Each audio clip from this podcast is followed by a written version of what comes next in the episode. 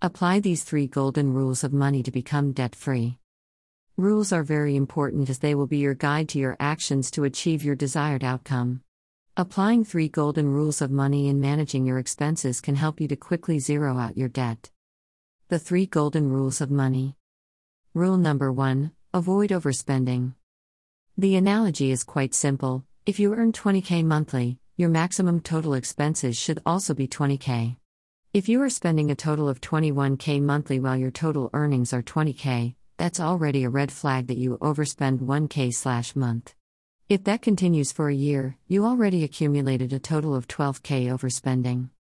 One simple way to know if you are spending within how much you earn is to start tracking your expenses. Do it daily for 30 days so that you will gradually build a habit of doing it. It will also help you understand how you spend your money, what you spend most of your earnings on. Identify your needs and wants. To do this, the basic rule is the needs means something that you cannot live without, such as food, shelter, and clothing.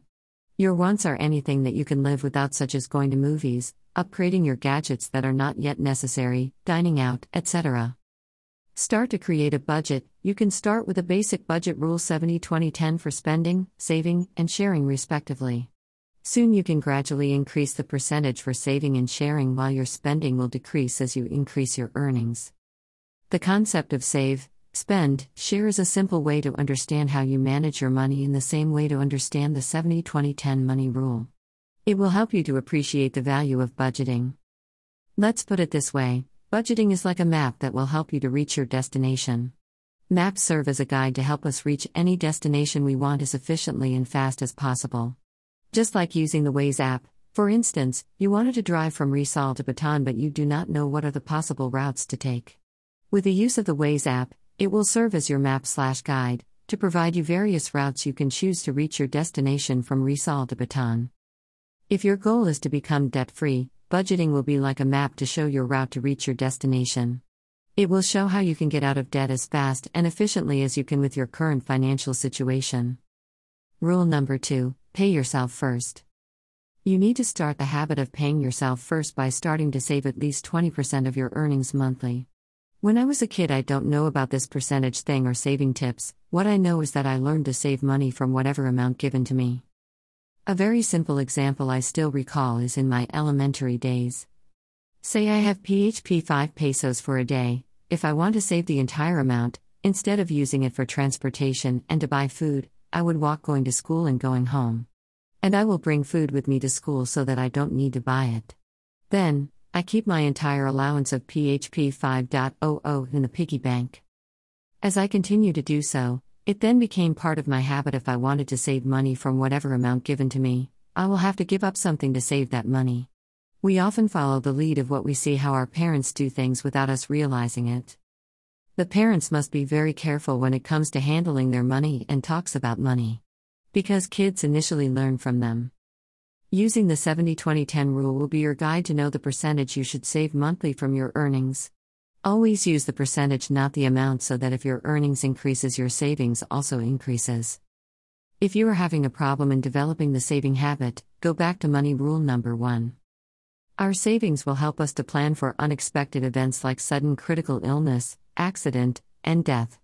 This will provide to build our emergency funds and to pay for the unforeseen expenses. With our savings, we will be able to handle life uncertainties.